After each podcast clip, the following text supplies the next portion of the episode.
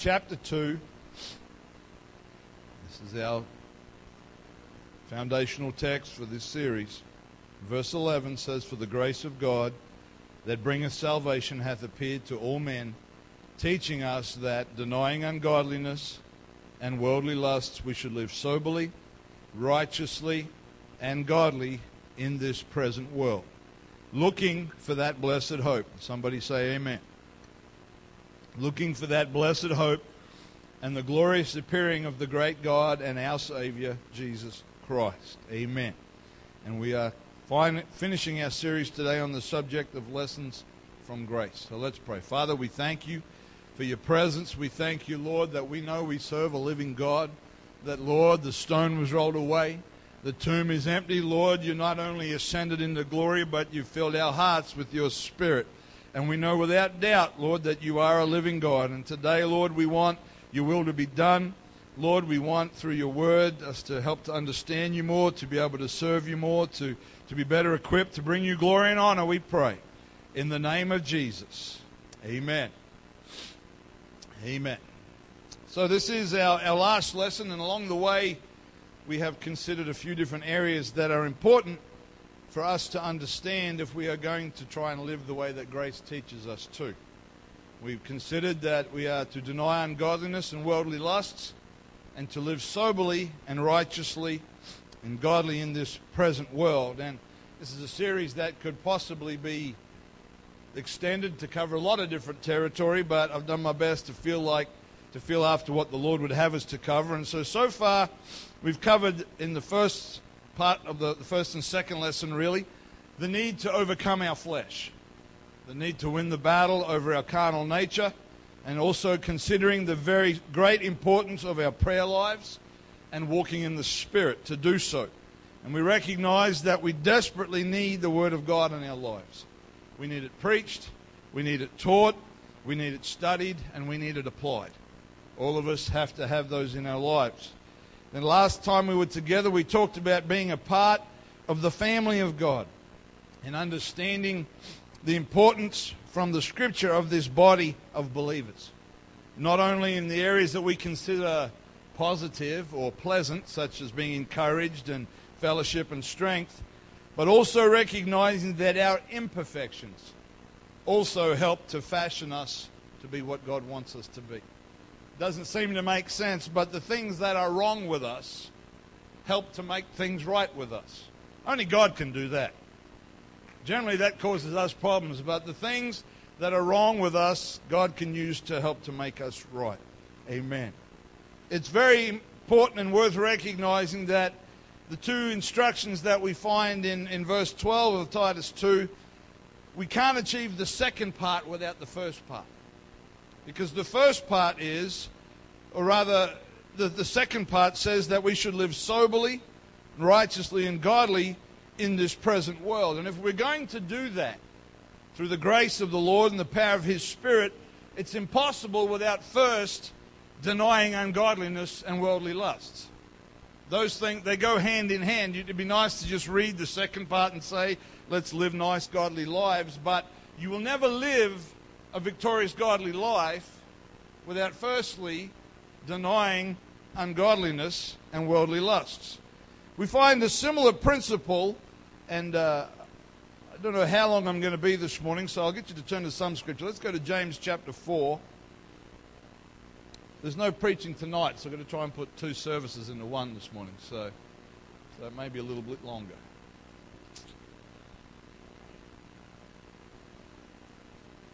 But James chapter 4,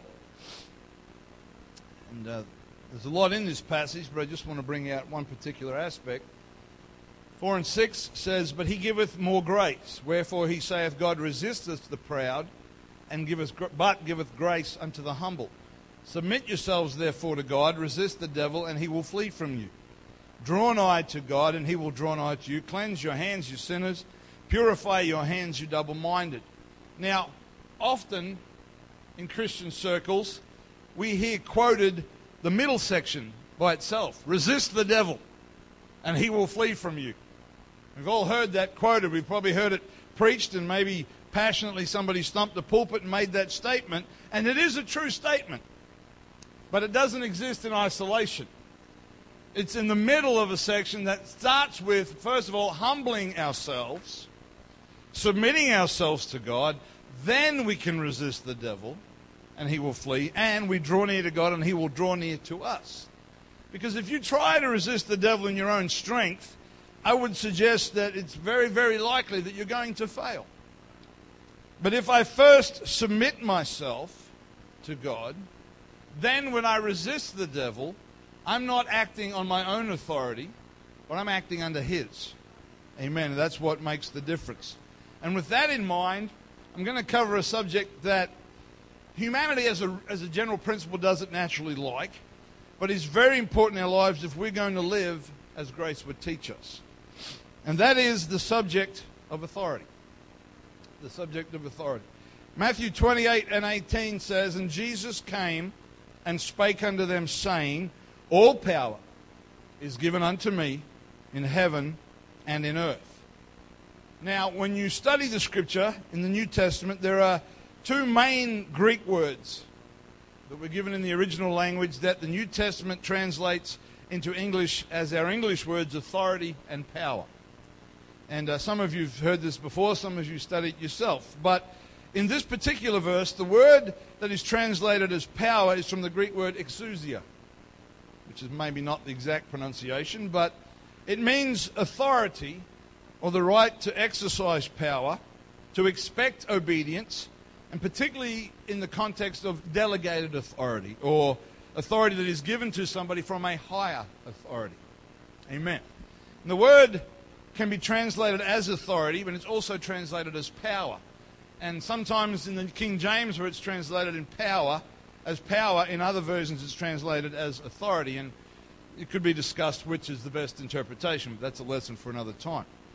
And the idea of delegated authority, an easy scriptural example of that, if you read the beginning of Acts chapter 9, you read about Saul of Tarsus, who was a very devout man under the law of Moses and had an incredible passion to put out this new movement, these Jesus people, these people that followed the Lord. He felt like he was serving God by coming against the church in its infancy.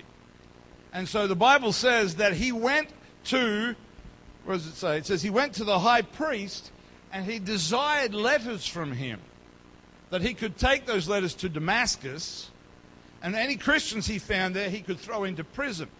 What he was asking for was authority. He was asking the high priest to grant him the authority to do what he wanted to do. Now, we know that the Lord intervened on the road to Damascus and those letters never ever got acted on, but that's an understanding of delegated authority. He needed somebody above him to say, "You've got my stamp of approval. Go and do it as you want to do." He didn't have that authority by himself. Now, the other word that's translated, the other Greek word is the word dunamis or dunamis. Now, this word in the scripture is translated as power, but it is never translated as authority. And it speaks of the ability to do something.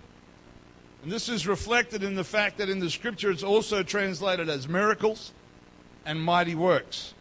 And it's nearly always used speaking about God or about something God has done through people. Amen. The two words are closely related, but they're not the same. But that's just a little bit of understanding. But from this lesson, or for this lesson rather, I want to consider authority from the perspective of it being power that is delegated from one to another. Amen. Given to somebody.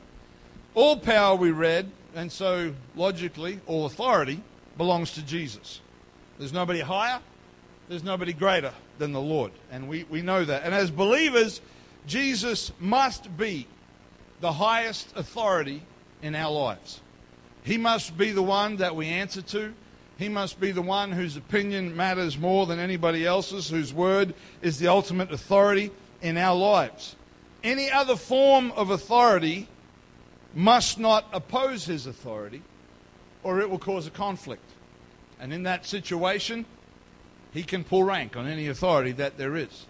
As a very simple example of this, I had a job some years ago where it was a reasonable size workplace.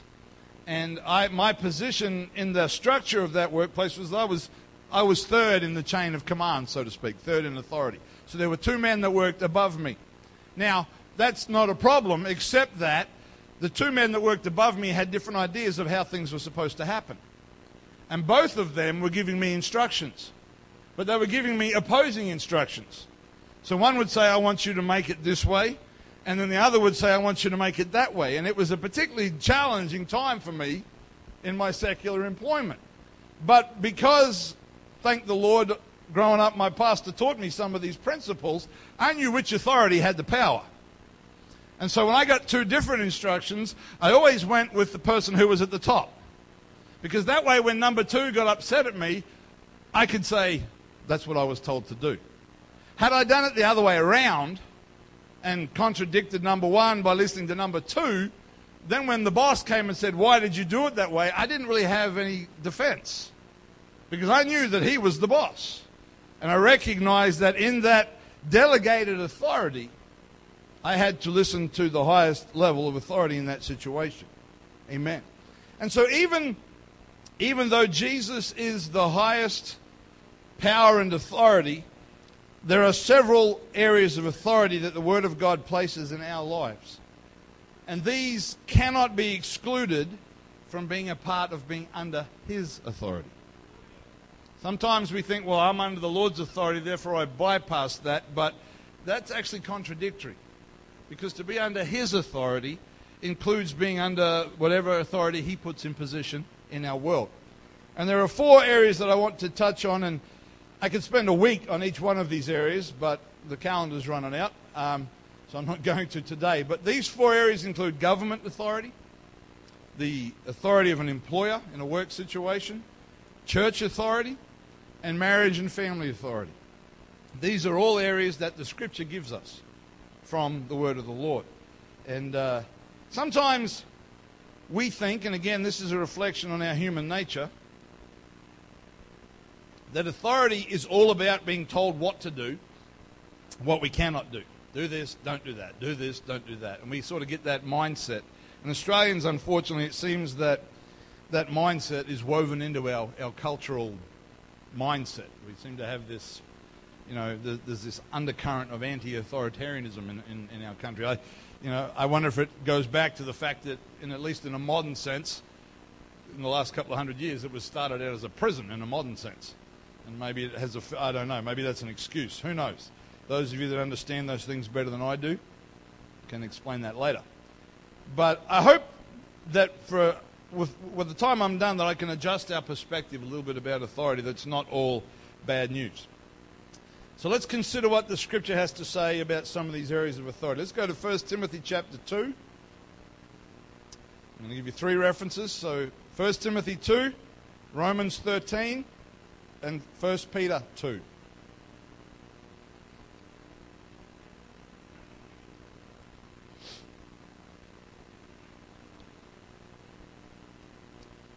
First Timothy 2, Romans 13, and 1 Peter 2. We'll start at 1 Timothy. 1 Timothy chapter 2, verses 1 and 2 say, I exhort therefore that first of all supplications, prayers, intercessions, and giving of thanks be made for all men, for kings, and for all that are in authority, that we may lead a quiet and peaceable life in all godliness and honesty. Now, I don't want to see a show of hands, but when was the last time you prayed for Malcolm Turnbull? Moving right along. Romans chapter 13. Romans 13 and 1 says, let every soul be subject unto the higher powers. For there is no power but of God, the powers that be are ordained of God. Whosoever therefore resisteth the power, resisteth the ordinance of God, and they that resist shall receive to themselves damnation. For rulers are not a terror to good works, but to evil. Wilt thou then be not afraid of the power? Do that which is good, and thou shalt have praise of the same. For he is the minister of God to thee for good, but if thou do that which is evil, be afraid.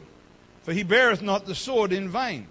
For he is the minister of God, a revenger to execute wrath upon him that doeth evil.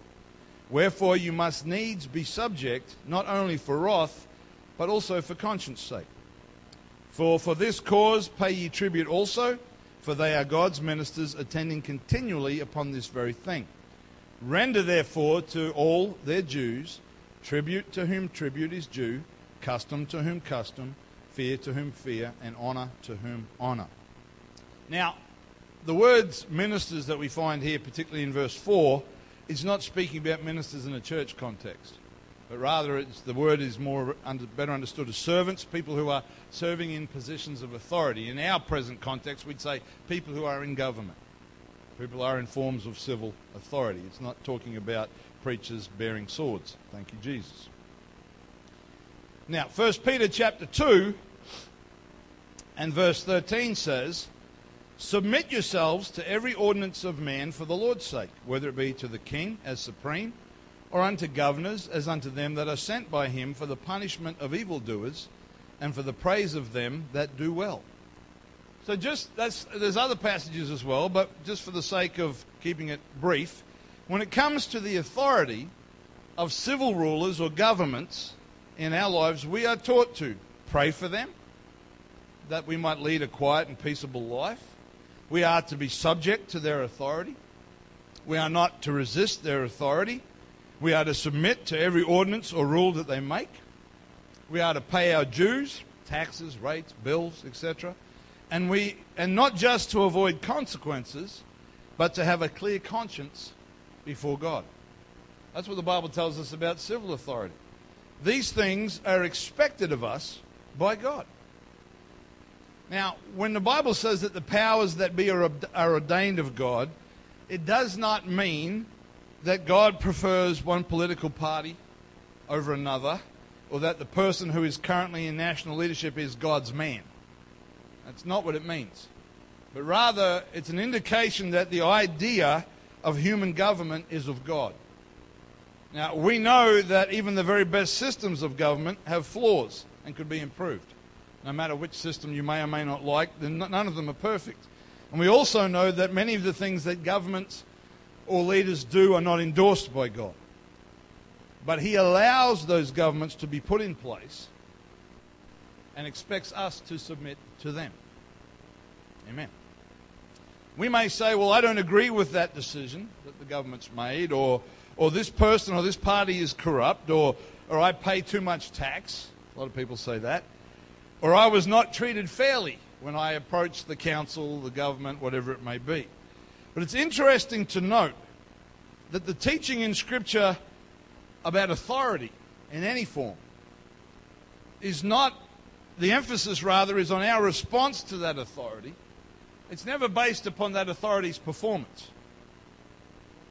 We are required to submit to the government. There's no asterisk in the text where you go down to the bottom of your Bible page and it says only if they do everything perfectly and what you think is good. It doesn't say that. It just says we are required to submit ourselves. Now, there are parameters there, and we'll get to some of that in a little while, but the attitude of the child of God toward the authorities that God endorses, whether it's systems or whatever it may be, is that it's on us. It's on me. The Lord doesn't say to me, well, I know you didn't vote for fill in the blank political party, so therefore I'm going to give you a pass on obeying that new law. That doesn't happen. Whether the government that's in power is my flavor or someone else's flavor, from the Word of God, I am expected to pray for them. And there are some politicians, the things we pray, there's something in the Psalms, we can pray Scripture. I don't know where it is off the top of my head, but there's a Psalm that says something about let his office be brief and another person take it. So that's praying biblically. But we are required to pray for the leaders that we don't like, and submit ourselves to the government. Now, we know that in a country like this, that government from time to time, it changes political parties. We get governments come in, we put up with them for a while, we don't like what they do, so we change them, and the cycle continues to go. And so whoever's in power, we are required to submit ourselves to that and to pray for them. Amen. We have to always remember that all authority comes under the authority of God. So if a government requires us to do something that is in opposition or contradiction to the Word of God, then we obey God. Now, this is important we understand this. If obeying a human authority means disobeying the divine authority, then we are justified to refuse the instruction of the human authority. I don't think that Christians should be involved in uprisings and aggressive demonstrations. I do believe that where there is a legal and peaceable way to be involved in the political process, there is scope for that. But we should not be, leading rebellions and storming government house and chaining ourselves to trees or fences or whatever it may be. But there is a point when the law of the land, and it will come more and more as time goes by, opposes the word of God. And then we have to decide, okay, who is the highest authority? I'll give you a very simple example. I was chatting to a couple of folks the other night about this. The day will probably come, if the Lord tarries, when a pastor of a church could be arrested for refusing to perform a same-sex marriage. That could come. There's already been some different situations in America that they've already seen that come to pass in a country where nobody would have believed it was possible. So to say it won't happen here is possibly a little bit naive. And so when I find myself in that situation, who is the highest authority? Do I submit to the government and perform that marriage, or do I say, no, Lord is the highest authority here? Now, I've already got a plan for when that happens, so when that happens, my celebrant's license is going to be torched. I won't be marrying anybody. That way, they go, sorry, I don't have the qualifications. And we'll find other ways to perform marriages within the church. That's my theory at the moment, anyway. We'll see if it works when the time comes. Theory and reality are not always the same thing. But we live in a nation where we can actually have a say in who is in leadership in the national sense. It's not a perfect system, but it's a privilege not enjoyed everywhere in the world or even throughout history.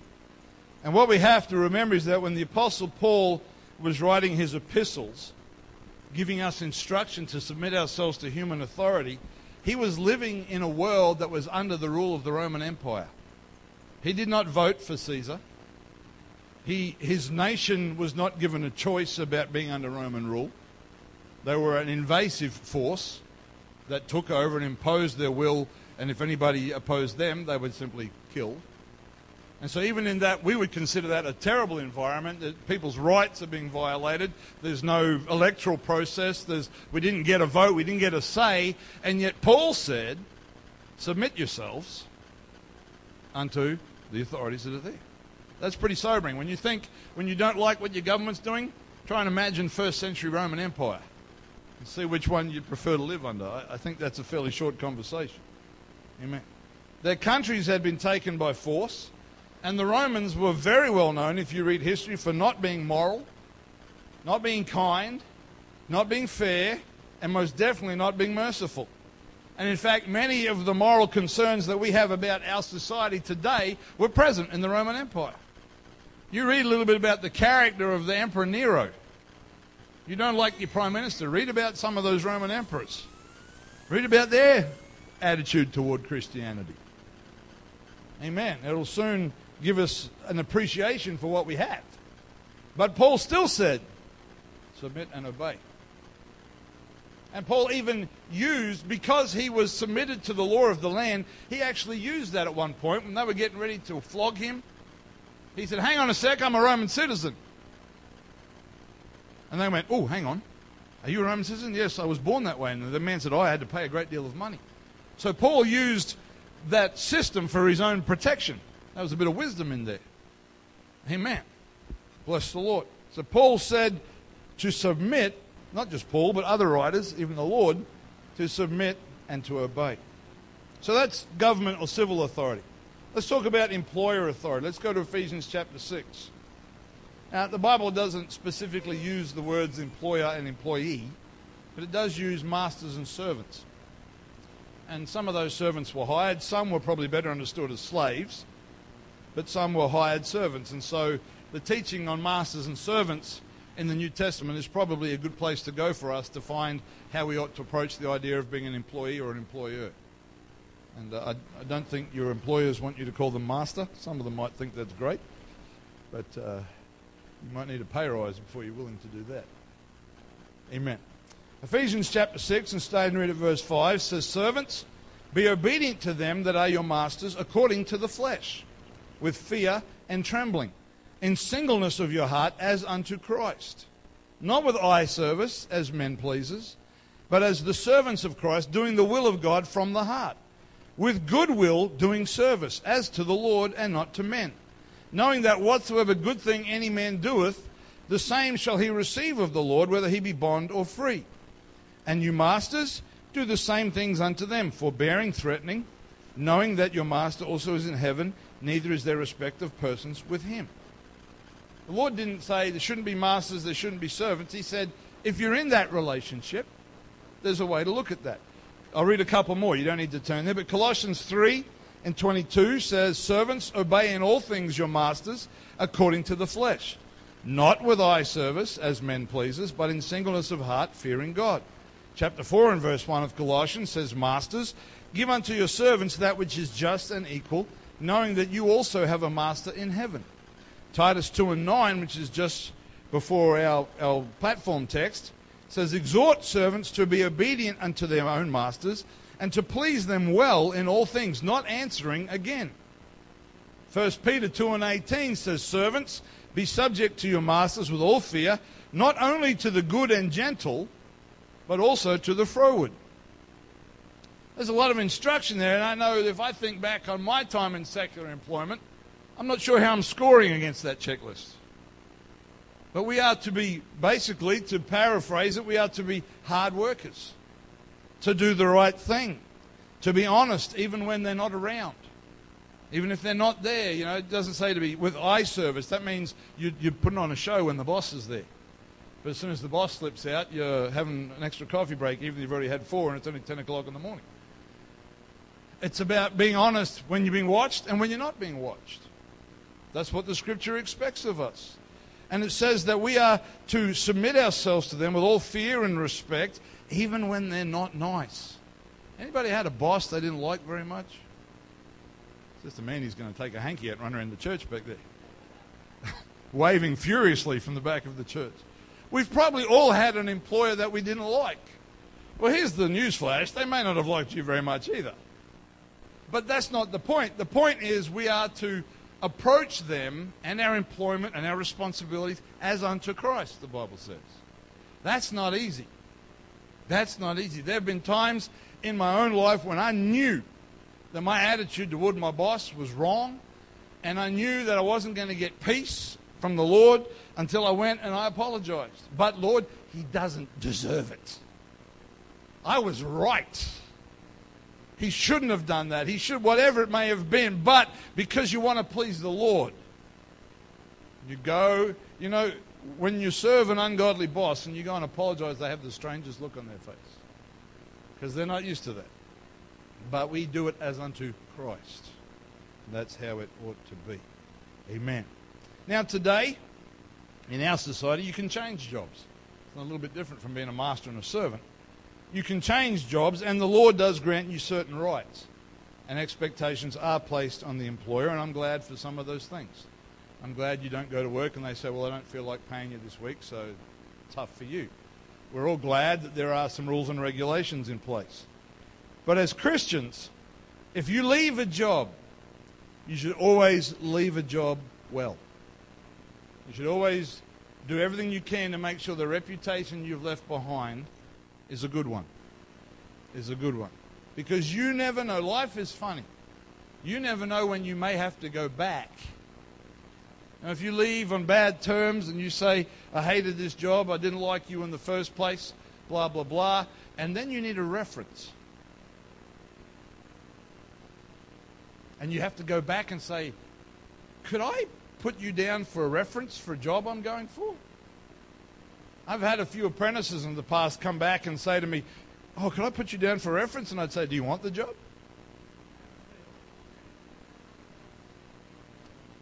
Because they maybe weren't the greatest apprentice that I had. But fortunately, I tried to be merciful as the Lord would have you to be. So it's always, I had a job a few years ago that I left. And after I started the new job, I realized very quickly I'd made a terrible mistake. And I was able, through the goodness and the grace and the mercy of God, to go back to the old job and say, keep me in mind. And because I'd left on good terms, I got my old job back like that. I don't know what might have happened if I had said everything I might have ever felt to my boss. So there are things that are required of us. There are principles and attitudes that are required of us toward the authority of our employer. Amen. Now we get down to the stuff that's relevant to everybody in the building. Church authority. Let's go to Ephesians chapter 4. Again, I'm not going to be extensive on this. I'm dealing rather with the subject of authority as a whole. Ephesians 4:11 says, "And he gave some apostles, some prophets, some evangelists, some pastors and teachers, for the perfecting or the completing of the saints, for the work of the ministry," that is, that the saints would do the work of the ministry, "for the edifying of the body of Christ." Now, the New Testament clearly shows us that there were leaders in the church, that there was even a leadership structure in the church. We talked about this on Wednesday night a couple of months back. But if you read the book of Acts, you'll see this leadership in action. You'll see, for example, in chapter 6, that the apostles chose certain people to fill a certain responsibility. When they chose the deacons, they had the authority to do that. You'll also see in chapter 15 that the apostles and elders came together for what is often referred to as the first church council, and they made some decisions about the status of Gentile or non-Jewish believers in the church and what would be required of them. They were talking about, do they have to keep the law of Moses? If not, why not? Which bits? And so the leaders came together and made a decision as they felt led. They said, "It seemeth good to us and to the Holy Ghost."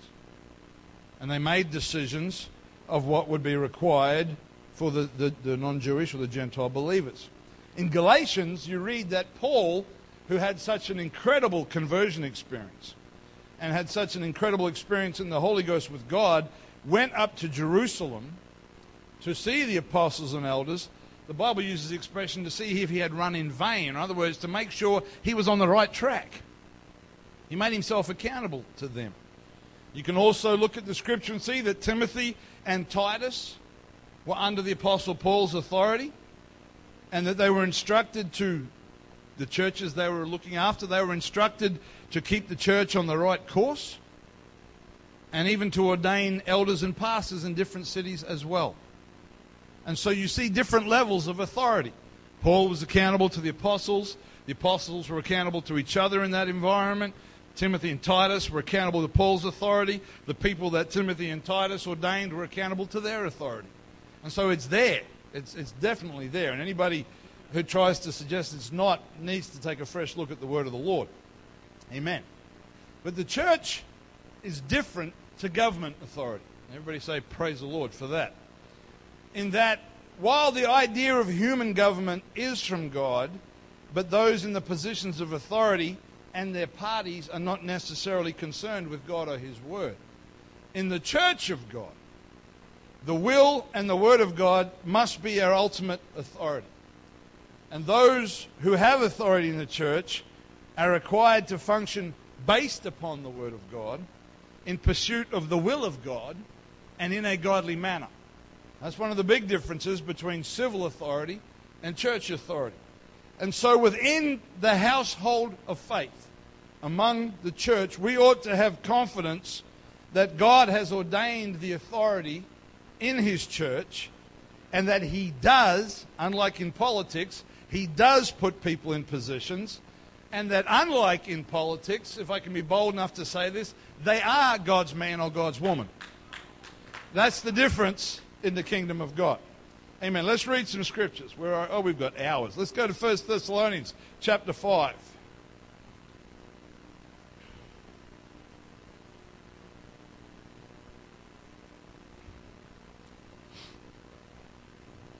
First Thessalonians chapter 5 and verse 12 says, "And we beseech you, brethren," or we implore, we urge you, we strongly encourage you, brethren, "to know them which labor among you and are over you in the Lord and admonish you, and to esteem them very highly in love for their work's sake, and be at peace among yourselves." Why is that last statement there? Because the two are connected. The two are connected. Our relationship with the authorities God puts in our lives and peace amongst ourselves go hand in hand. 1 Corinthians 11:1, the Apostle Paul said, "Be ye followers of me." That's a strong statement, but it wasn't a full stop there, it was a comma. And he said, "Even as I also am of Christ." So he wasn't starting a cult that was based around his personality, but he was acknowledging that as long as he followed the Lord had put him in a position where he had the authority to say, "Follow me." Amen. 1 Timothy 5:17. I can give you all these references when we're done if you like, just so you don't think I'm making them up. It says, "Let the elders that rule well be counted worthy of double honor, especially they who labor in the word and doctrine." Hebrews 13:7 says, "Remember them which have the rule over you, who have spoken unto you the word of God, whose faith follow, considering the end of their conversation." And a little further down in Hebrews 13:17, it says, "Obey them that have the rule over you." That word doesn't sit well with any of us, obey. "And submit yourselves, for they watch for your souls, as they that must give account, that they may do it with joy and not with grief. For that is unprofitable for you." Some fairly straightforward and fairly strong verses of Scripture. Amen. And we may sort of come back to that in a little bit. But let me get down to the last area of authority that is very clearly established in the Word of God, and that is marriage and family authority. I've deliberately left this one for last because in many ways it's the most important. In many ways it is. Not in the sense that it outranks other areas of authority, because it doesn't. But from the perspective that the family and what goes on in the family is the environment where our attitudes and our responses to all other areas of authority are formed. They happen within the family. And particularly when you look at it from the position or the viewpoint of children. In the home, it's where children will see demonstrated and most likely imitate.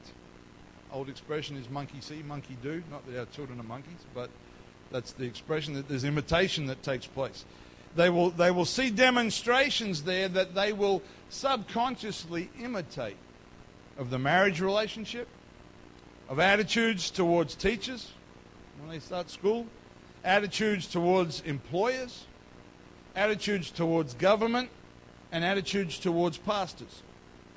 And parents, some of you might not agree with this, but parents do not have authority over God, government, employers, or even pastors. But they shape the attitude of their children toward those authorities. Amen. And I've said it before in this pulpit, and I will say it again. I am eternally grateful for the emphasis on my attitude towards authority that my mother taught us when we were kids. And how it was very strong, whether it was our teachers, whether it was the law, but especially in my relationship with the man of God in my life. She put that into us in a very strong sense. And I have no doubt whatsoever that that's kept me out of a lot of mistakes that would have been born out of my own foolishness. Amen. Proverbs 22:6 says, "Train up a child in the way he should go, and when he is old, he will not depart from it." There's a lot of misunderstanding about that verse. It's not a guarantee that your children will do everything that you've taught them to do, because there is always the element of a person's free will. But it is a powerful principle about the impact that the home has on fashioning the little people into big people. That's really the underlying principle that is there. There are things that our children, even children that don't want to conform or whatever, there are things that will come up later when they are adults that are a product of what they were taught when they were kids. Many of us when we were growing up and we were responding to a decision that our parents made with displeasure, said, "When I have kids, I won't do that. When I've got children, I'm not going to do what Mum did or what Dad. I'll do A, B, and C because I'm going to be the wisest parent that ever lived." And then when we grow up, when we have children, those statements come back to us as we find ourselves often doing the very same things that we swore that we would never do. Because the perspective of a child is very different from the perspective of a parent. Amen. Ephesians chapter 5. Let's turn there together. I'll get you to turn every once in a while. You stay with me. It's good to read the Word together. Ephesians 5, we're talking about marriage and family authority. And 22 says, Wives, submit yourselves unto your own husbands, as unto the Lord. I'm glad no men said amen. There's wisdom. For the husband is the head of the wife, even as Christ is the head of the church, and he is the Savior of the body. Therefore, as the church is subject under Christ, so let the wives be to their own husbands in everything. Husbands, love your wives, even as Christ also loved the church and gave himself for it. Now, whether you are the husband in this passage or the wife, and you don't get a choice in that, I'm sorry, unlike society says you can identify as what you want. That's not how it works in God's economy. You get married, you're either the husband or the wife. You can't change as you go along. There is instruction there for both of us that if we apply ourselves to, we will have to continue to work out for the rest of our lives. The husbands are required to love their wives as Christ loved the church. Now, it doesn't matter how much you love your wife, reaching to the level that Christ loved the church is something that is ongoing. And for the ladies to submit to their husbands as the church does to Christ, even if you are a very submissive wife, that level is still something that we strive for. And I think that's good. I think there needs to be something in us that we are constantly saying, Lord, help me to approach this the way that you would help me, have me to approach it. In a similar vein, Colossians 3 says that wives, submit yourselves unto your own husbands as it is fit in the Lord. Husbands, love your wives and be not bitter against them. Children, obey your parents in all things, for this is well-pleasing unto the Lord. First Peter 3 says, Likewise, you wives, be in subjection to your own husbands, that if any obey not the word, they also may without the word be won by the conversation or the lifestyle of their wives. Same chapter, 1 Peter 3 and 7, says, Likewise, you husbands, dwell with them according to knowledge, giving honor unto the wife, as unto the weaker vessel, as being heirs together of the grace of life, that your prayers be not hindered. And Ephesians 6, 1-2 says, Children, obey your parents in the Lord, for this is right. Honor thy father and mother, which is the first commandment, with promise. So there is each of these areas of authority, family, government, church, employer. We could spend a Sunday morning on each one of those, but I'm looking at the general topic of authority across the board this morning. There's obviously things that are required of us in every relationship by the Scripture. But it seems, if we're thinking in our flesh, which we like to do, it seems as though our lives are filled with nothing but authority. Somebody always telling us what to do. When we're kids, we want to grow up so we can be the boss. But then when we grow up, we go work for somebody and we find out they're the boss. And we also find out if we're going to serve the Lord, there's other authority in the church that he puts over us. And then we fall in love and we get married and there's the authority that's going on in that relationship. And then we have kids and the cycle starts again. There's authority all the way, whether we like it or not. And it sounds like, if it's not the government, it's your boss. If it's not your boss, it's your pastor. If it's not your pastor, it's your husband. If it's not your husband, for the children, it's your parents. There's always somebody that's in authority. It seems like we're in an authoritarian state. Somebody's always there to tell us what we're doing. And failure to understand all of this and its purpose can seem like authority is a giant policeman in our lives, or as sometimes young people might say, it's the place where happiness goes to die. There's no fun. Authority is all about taking away your fun, taking away what you want to do, but that's not actually the case. But when we actually understand it properly, and get our understanding right, we realize that there is a blessing in being under authority. Amen. And I guess this is really where I want us to get to this morning. Authority is like the picture that's often painted is one of an umbrella or a covering. It's a covering. And each authority that's in our lives has a different reach or a different span of what it covers. And when you place yourself, and that's what it takes, to be honest, it takes a placing of ourselves. When you place yourselves under authority, you are eligible for the benefits of being under that covering. Not only that, the authority that you are under then becomes accountable for you. Amen. If you step out, conversely, if you step out from under that authority, you lose the benefits and you gain consequences. That's just how it is. Let's just go back quickly over some of the areas we've touched on. The authority of God, the ultimate authority. The most obvious benefit of being under the authority of God is salvation. Amen. Submission and obedience to God brings the blessings of salvation, of love, of peace, of joy, and all of those things. There is, no matter how hard life can get, there is no life like being a child of God. And I know we go through hardships, and I know we go through trials, and I don't minimize anybody's heartache, but I would rather have those things as his son than have those things as a child of the devil. The Bible does say that the rain falls on the just and on the unjust. I read something the other day where somebody said, with David and Goliath, the righteous man cut off an evil man's head. With the Apostle James, an evil man cut off a righteous man's head. Good and bad happens to everybody. But I'd rather take the bad with Jesus than take it without him. I mean, there is no life like there is being under the covering of God's authority. Now, without that covering, we get sin, all the heartaches that come from sin, the loss of salvation, and ultimately an eternity in hell. They're the consequences of stepping out from under that covering, and they're very serious. We talk about government authority. In this country especially, there's a lot of benefits to being under government authority. The structure of our legal system, government-provided education, government-provided healthcare, and I know we all have opinions about how those things are run. You can talk about that later. A police force, various forms of support, even road rules are beneficial. You know, none of us like the road rules when we're in a hurry. None of us agree with all the road rules. The other night we were having a meeting and Brother Gavin was there, and Brother Gavin works for Main Roads, so Brother Frost and I were letting him know the things he needed to change around Perth. Different road rules and roundabouts and stuff we wanted him to take care of because they didn't satisfy our opinion. So we'll be following up to see if he's taking care of our needs. But could you imagine if somebody gave you a car and said there's no speed limits, no traffic lights, no roundabouts, no give way to the right, none of that?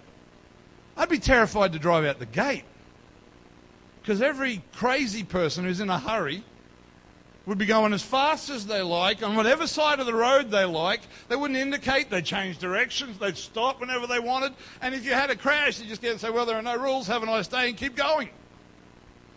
So every time you don't like the road rules, step back and think about what it would be like without them. And there are countries where I've longed for our road rules when I've travelled. If you've ever been to Jakarta in Indonesia, it's like, Lord, I'll never complain about the traffic in Australia again. I love it when I take young people to Bali, because there's a hotel we normally stay at in Bali, and at the end of the street there's a roundabout with three streets coming off it, like a Y. And when you come to that roundabout, they go either side. If they want to go left, they go left. If they want to go to the right, they go to the right. And I've seen it many, many times, but I love watching the expressions on the young people's faces. Like, is he allowed to do that? And apparently here you are. So there are benefits for government. We might have opinions about police that do the wrong things or police that are corrupt, but when you've gotten an emergency, imagine if you had no number to call. Somebody breaks into your house and is threatening you with violence, or a situation where you've got time to call the police. You can't always say, hang on a minute. But imagine if you didn't have somebody to call. If you'd hurt yourself and you couldn't call an ambulance. A family member's had a heart attack or something serious has happened and you had nobody to call. That's government. That's the thing we complain about a lot, but I'm kind of glad they're there.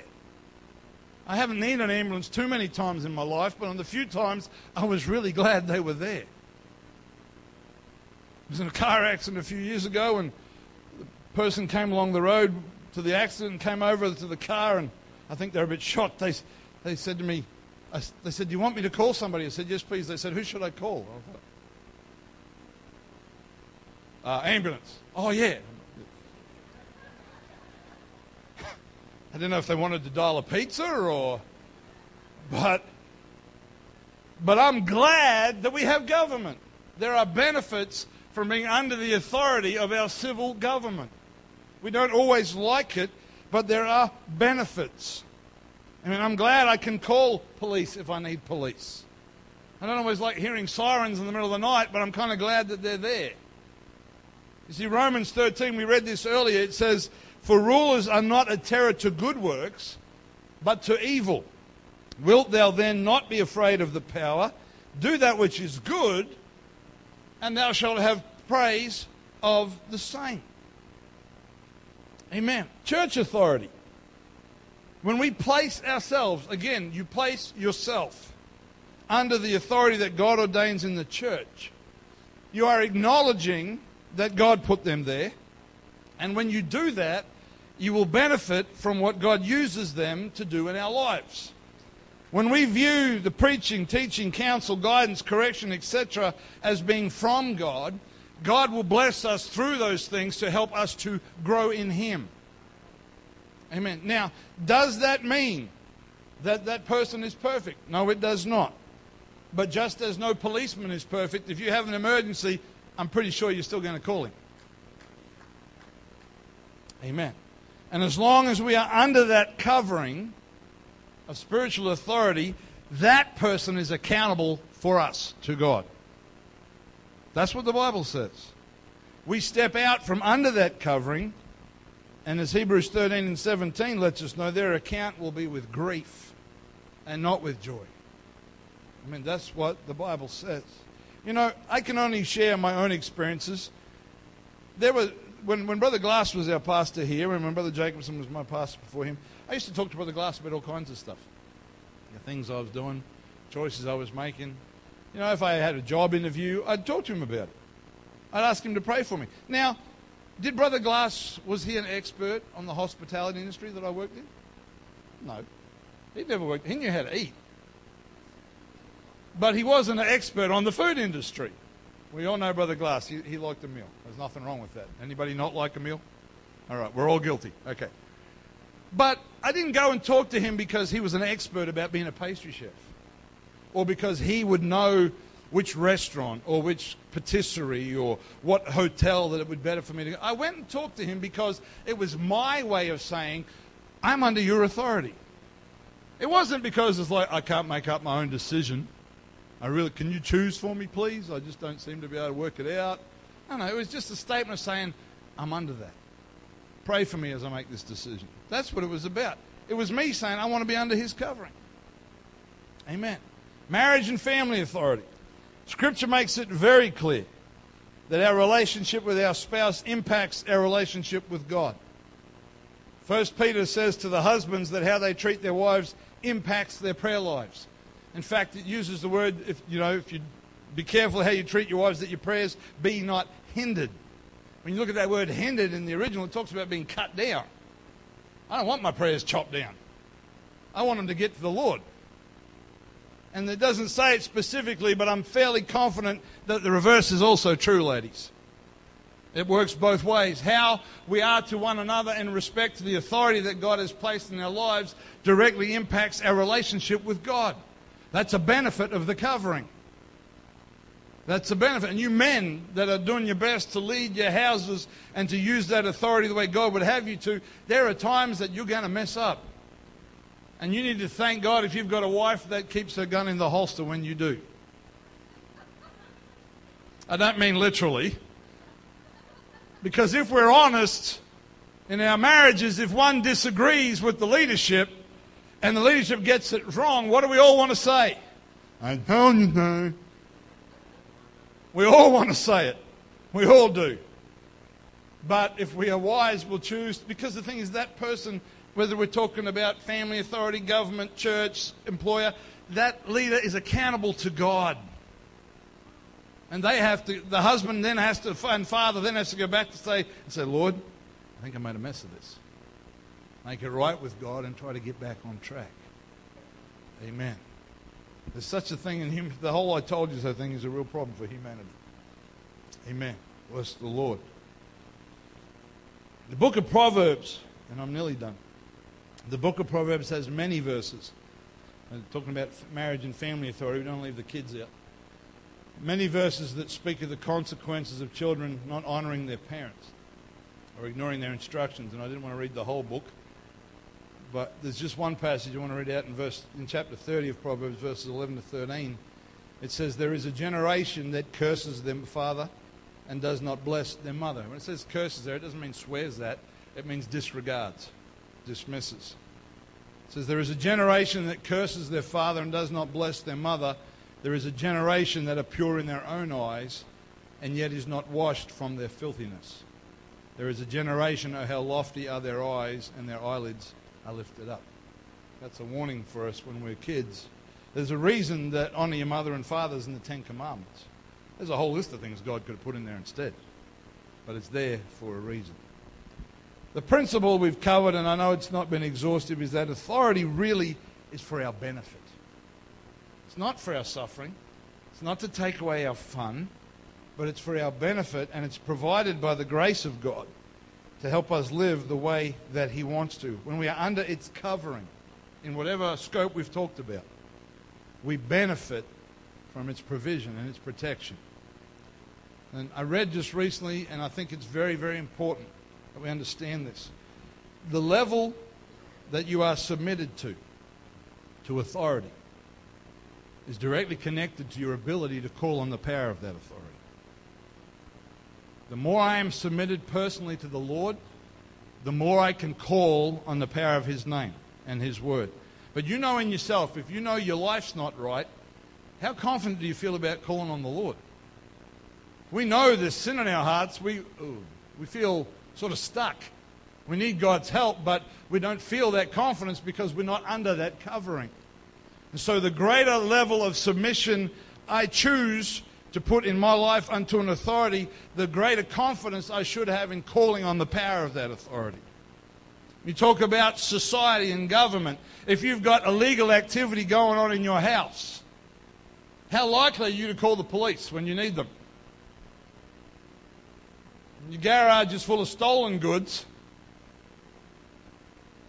or you've got a drug den in the back of the house, you're not so quick to call for the authorities. And the benefit you will miss out on their benefit because you are afraid of your consequences because you are not submitted.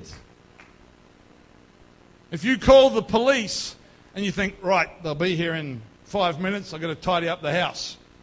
Hide, put some things under the bed, and you're not really confident in that relationship. But when I'm doing my best to be a law-abiding citizen, I know we could talk about corrupt government, that's another story altogether.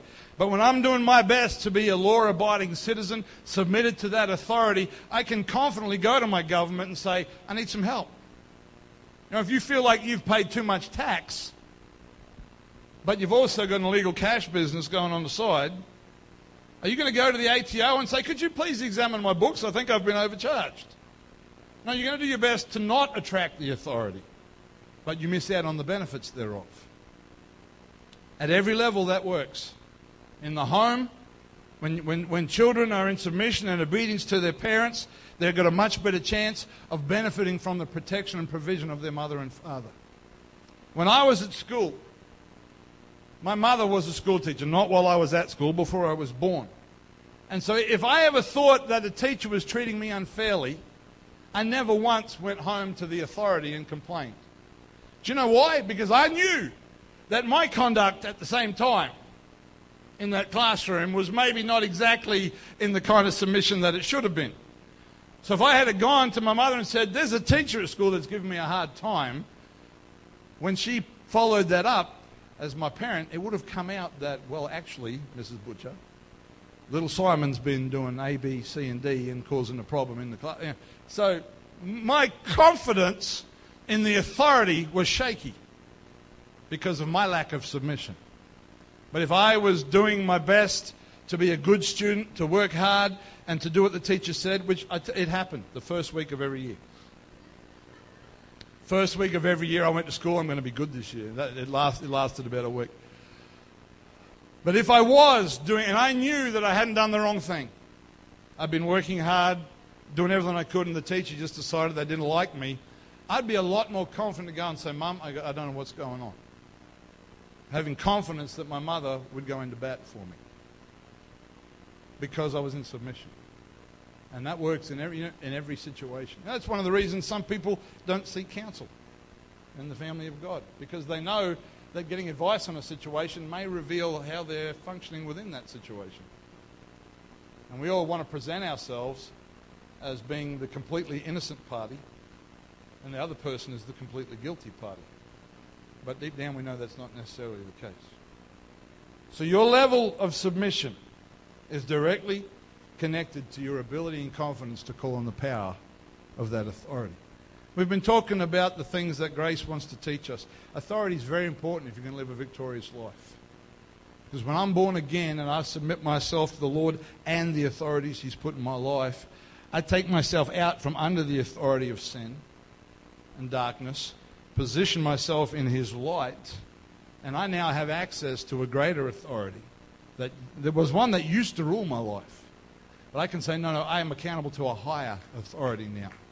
And because of that submission and that accountability, I can live soberly and righteously and godly in this present world. Let's stand together this morning.